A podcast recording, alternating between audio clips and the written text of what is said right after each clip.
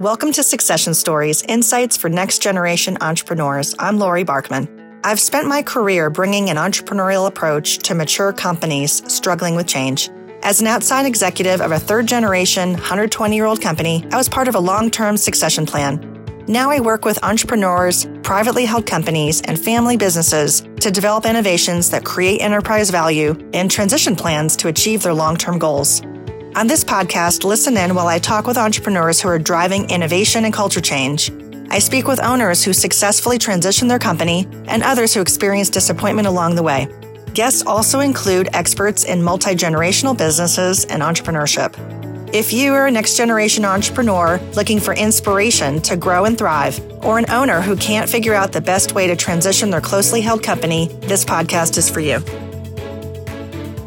Subscribe to our newsletter for more resources to build value in your business. Visit small.big.com. That's small, D O T, big.com and sign up today. Thanks to all the listeners who submitted questions on LinkedIn. Quite a few came in about the people side of business. In my hundreds of conversations I've had with CEOs over the years, one thing is clear. To build sustainable business value means you need a winning team. I hear you on that, and I'll be doing more episodes on HR themes. Today, I was joined by Tiffany Castagno, CEO of Cephr, to talk about building your employer brand and cultivating culture during the crisis and beyond. What are the behaviors that drive you as an organization? What do you want to be known for? I love questions that lead to new insights and suspect that you will find more than a few of them in my conversation with Tiffany. Business is about people. And Tiffany, that's why I'm so excited you're here with me today because you are a connector and you're somebody who is so in tune with people. You call yourself a curator of culture. And so many times on this show, that's ultimately where our conversations go. Leaders talk about their teams and company culture. And as you know, it's about people and relationships. I'm glad you're here with me today. And I think whether you're a small company or a big company, you'll be able to relate to what Tiffany and I talk about. So, Tiffany, welcome. Thank you, Lori. I'm so grateful to be here. This is going to be an exciting conversation. I just know it. I love your podcast. And um, yeah, I'm excited to be here. So I wanted to share a little bit about myself. So I am, I call myself an HR generalist turned HR business partner turned HR manager, director, and now CEO entrepreneur. I am CEO of Cephr. It is an acronym for cultivating the evolution of professional HR. So I work with small to mid-sized businesses and helping them scale their business, build their employer brand and their culture. And that's really fun for me. I get to leverage my expertise while helping guide them along the way. I am based in Pittsburgh, but I have a national practice and I'm from Milwaukee, Wisconsin.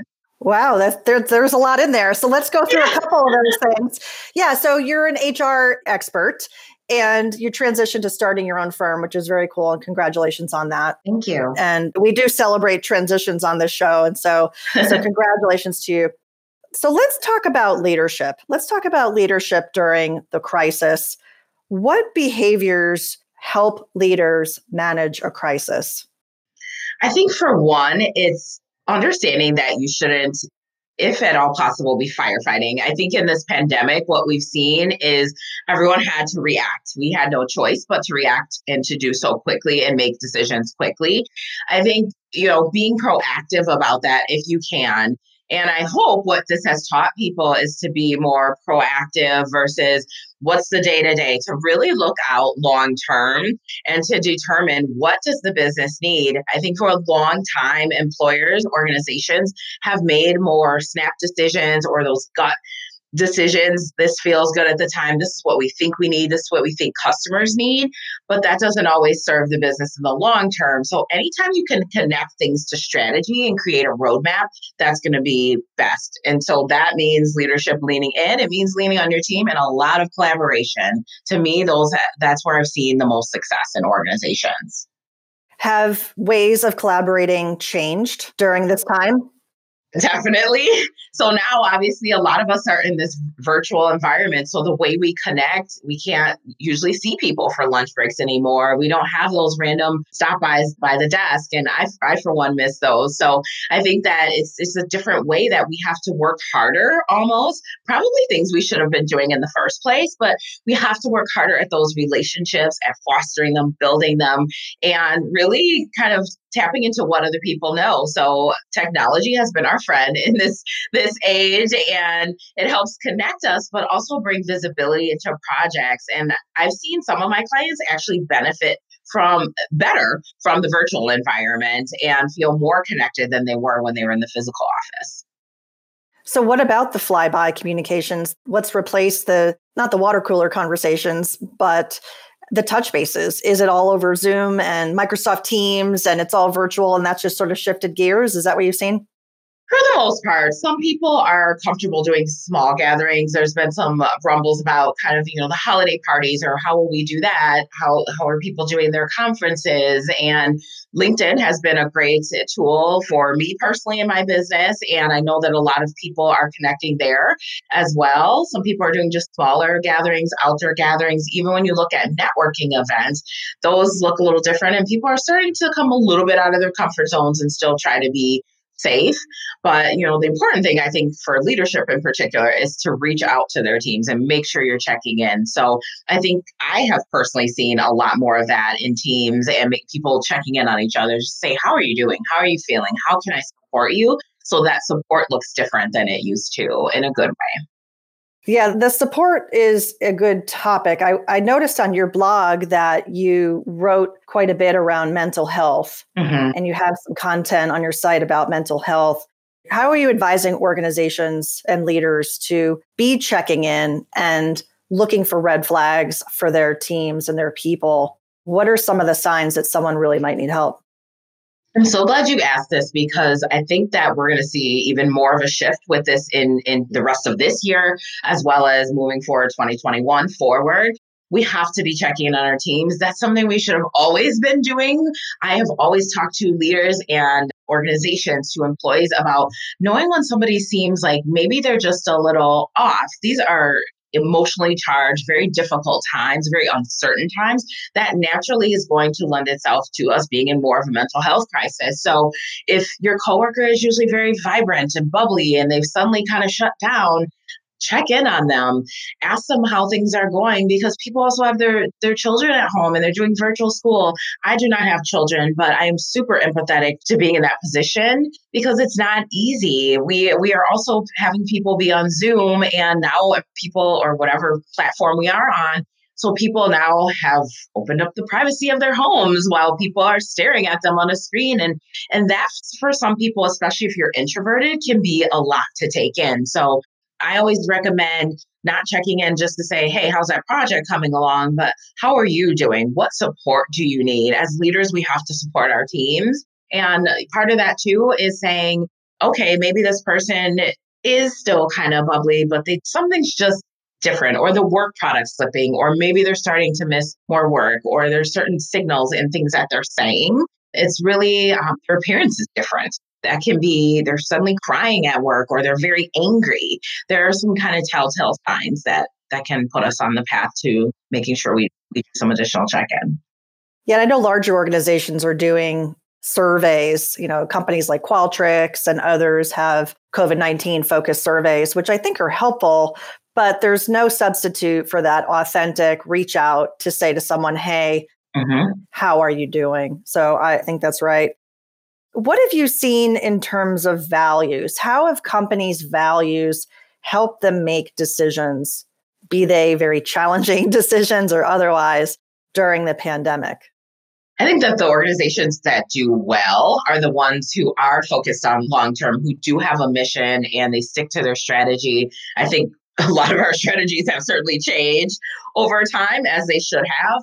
But as long as you're connected into your mission, it's going back to the foundation of what what makes you you. What is the fabric and fiber of your organization? What do you want to be known for? And that's a lot of the work that I do is on brand and culture. So if you have that foundation set and you're comfortable that you've led the organization in that way, it's sticking to that and what are the behaviors the pinnacles the pillars that drive you as an organization what do you want to be known for and those are the organizations that have done well during this pandemic and that have been able to quickly shift so i always recommend a good strategy kind of lost without one it leads the path well, let's talk more about that. I want to talk about your branding, culture, services, and what you do for clients to really help them articulate the who they are and why do they do that? We could guess, oh, they do it because they want to do recruiting and they want to be attracting great people. Okay, yes, check that box. Mm-hmm. Why else would an organization want to have a branding culture? And give us some examples of where you've seen success stories. Sure. So, one of my clients I'm working with right now is actually going for a different type of certification. It's really exciting. Their team is fully engaged. They're looking at their mission right now to say, does this still fit? How does it fit within the changes we've recently made? And so your brand is everything. You're not going to attract the right candidates. You're not going to engage your current team. You're not going to retain them. And you will have a revolving door of employees if you don't have a strong brand and culture that people are behind. You may think it's great, but have you pressure tested that with the team to say, are these things working for you? Where do you need additional support? What am I doing well? And where are the opportunities for the organization? Not to say that people always get their way, but these things are very, very important. And so I'm fortunate to have my ideal clients right now and and they get it. They understand that you have to put in the work. It cannot be checked the box. It, there are different programs that you can put into place. We're working on performance management right now, some employee engagement, some career pathing, depending on where that organization is on their journey, that's going to look different. But that's the beauty of a brand and building it. And in order for it to be sustainable, you have to go through not just the mechanics of this, you have to really want it and you have to make it stick. How do you make it stick? And I wonder also for companies that are well established, they might need to change. And that's hard the new companies, the startups, you're starting from scratch. So that's a little bit easier. You can shape it, mold it, you get your clay and you make you make a nice pot. if you're a well-established company, do you have to break the pot to, you know, to start over? And how do you do a diagnostic to uncover if there's some toxicity in the organization that needs to be expunged? So sometimes if you are a more well-established organization, you might have to break the pot. I've worked for a couple of larger organizations where it, it came as such a surprise to me coming in that their HR business partner model was so brand new. I'm like, but you you are a household name. You've been around forever. How is this even possible? And it would bewilder me. But again, it was an opportunity to kind of break the pot, to start over, to start fresh, to have that startup feel, which was really awesome. I think that if you're if you stay the same for too long, then you're not growing. And that's that's not good. If you allow toxic people and toxic cultures, and I've, I've worked in some of these because maybe someone's really driving your revenue or they're great at what they do from a technical perspective, but not on the people side, be that a leader or an individual contributor, that's no good. We we can't allow that toxicity because it will permeate the culture. And then you're gonna have your high performers and your high potentials leaving you. Well, let's segue. Let's talk about high potentials and high performers. Are those the same or are they different? Sometimes they're the same, sometimes they're different. So I consider a high potential someone who they know what their expectations are. You hired them for a reason. They're great at what they do. They've usually exceeded your expectations and you may be grooming them for leadership. But there some of those expectations, some of them might be set and some of them may not. They may surprise you with some very great tools they have in their kit that you didn't realize. And that's where we have to, as organizations, as leaders, be tuned into and knowing our team. We have to know what they want, what they need, what they're capable of, and what the organization needs so that we can fill in those gaps. Now, for a high performer, these are your people, they know what's required of them. They're exceeding the bar.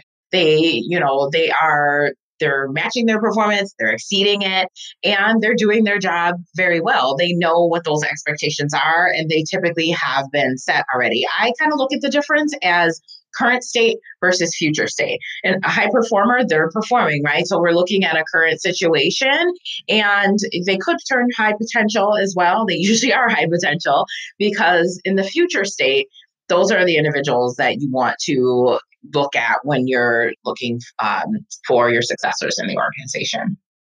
which is a great segue to talk about succession planning and it's a it's a topic of this show as you know with succession and transitions yes. what are some of the best practices for organizations to do succession planning and if you could comment on whether you think there are differences for smaller companies or bigger companies in the process i'm going to i'll flip that and i'll start with the second part because i do think that Succession planning is industry agnostic, location agnostic.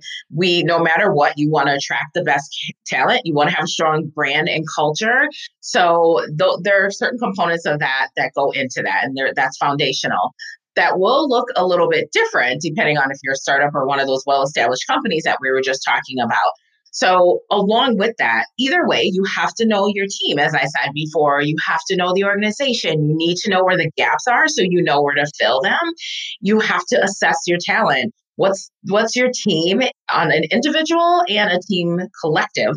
What is their readiness for take people get so afraid of what if they take my job? You should be working yourself out of a job because at some point hopefully you get to retire or um, you're moving on to your your next opportunity so we want to make sure that we've built those skills that are connected to the strategies and if we are consistently meeting with our team we know what, where their uh, opportunities are as well as their strengths both individually and collectively that serves us well to be able to build a nice pipeline is this a process that companies do quarterly, annually? How often do they look at their succession planning?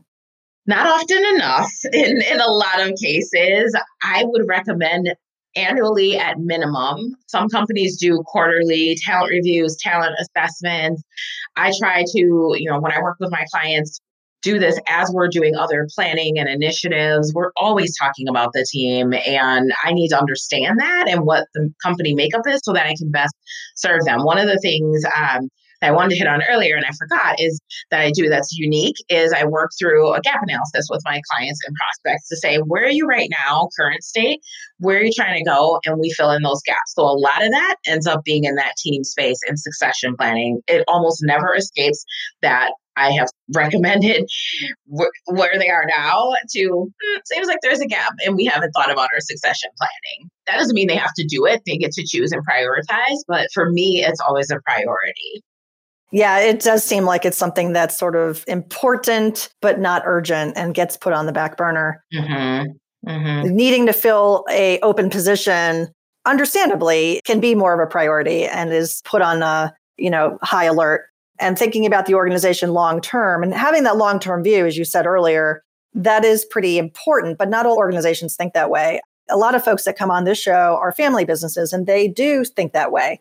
And sometimes the succession planning involves the next generation within the family, and sometimes it does not. And it takes the search outside. Have you worked with any family businesses in, in your career?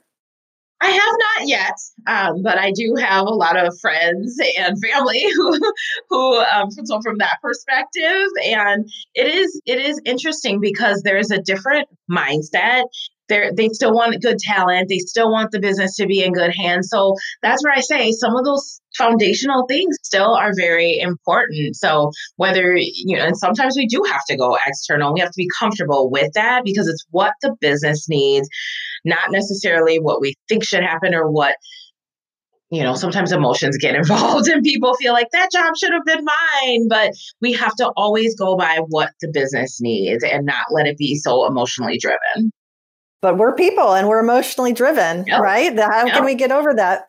I wonder if you have clients who ask you from a coaching perspective, how do they have tough conversations? Is that something people ask you to help them with?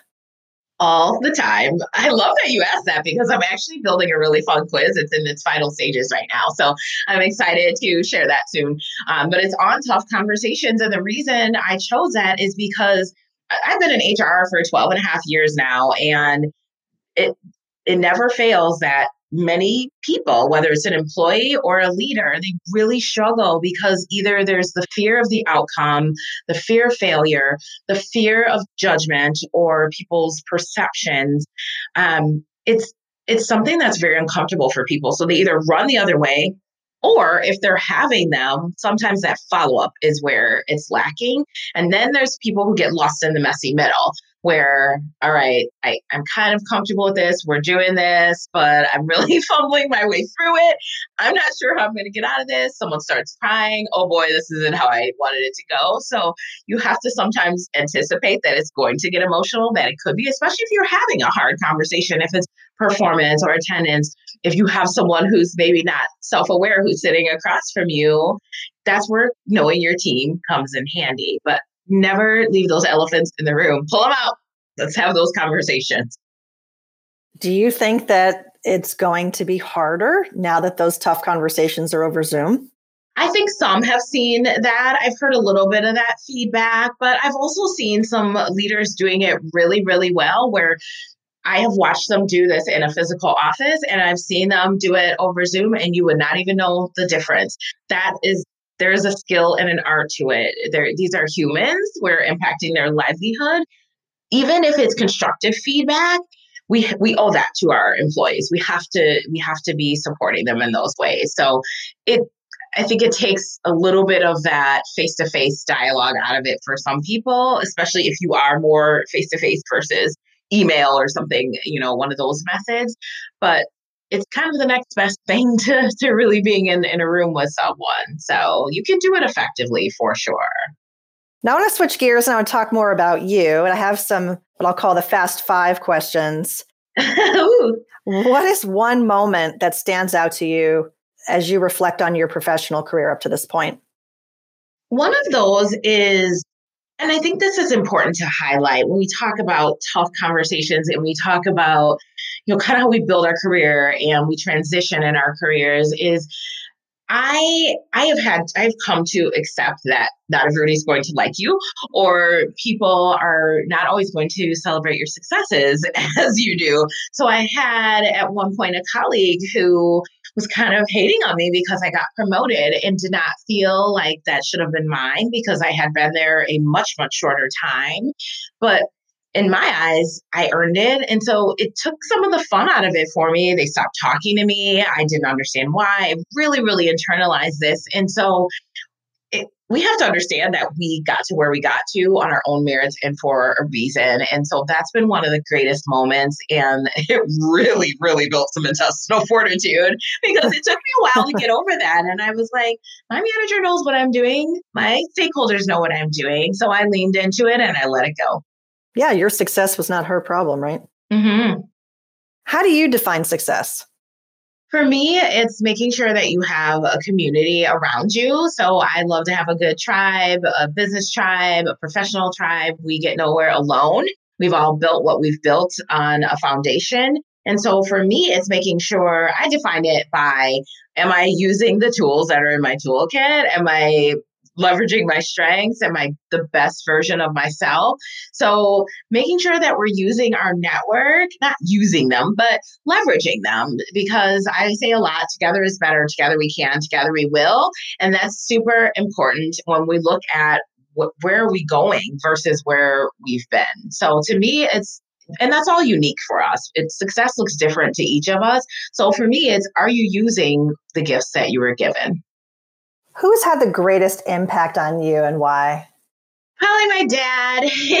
um, I miss him so much. He he believed in me just fiercely, and at times that sometimes I didn't have the self confidence, and he was able to instill that in me. We had so many great conversations, but he he always told me uh, you're my daughter you can do whatever you want you are amazing and you will show the world and I just, I always hear that and I've kept it with me because even if I'm having some self doubt, he never had a doubt. And he's just, he's just one of my favorite people. I miss him a lot. What's the next book on your reading list? So I just got this book and I'm really excited. And actually, someone, speaking of community, in my LinkedIn community recommended it to me. So I'm working a lot and have been through psychological safety in the workplace and talking to clients a lot about that. So there's a book, it's called The Four Stages of Psychological Safety, and it's defining the path to inclusion and innovation. So it's a book by Timothy Clark, and I have not turned a page yet, but I am very excited to to get some nuggets out of here as it relates to learning and creating, you know, safe learning cultures and cultures where people feel safe to speak up. So um, I'm super excited to get into this book. That sounds great. you have to come on again and tell us what you've learned. yes, I'd love to. Is there anything that I didn't ask you about that you wish I did? I think we've come full circle here. I've definitely enjoyed it. So, um, I do. There's one fun thing that I'm doing right now also. And so I just co authored a children's book. It is called Bruno's Amazing Adventures, or is part of that series.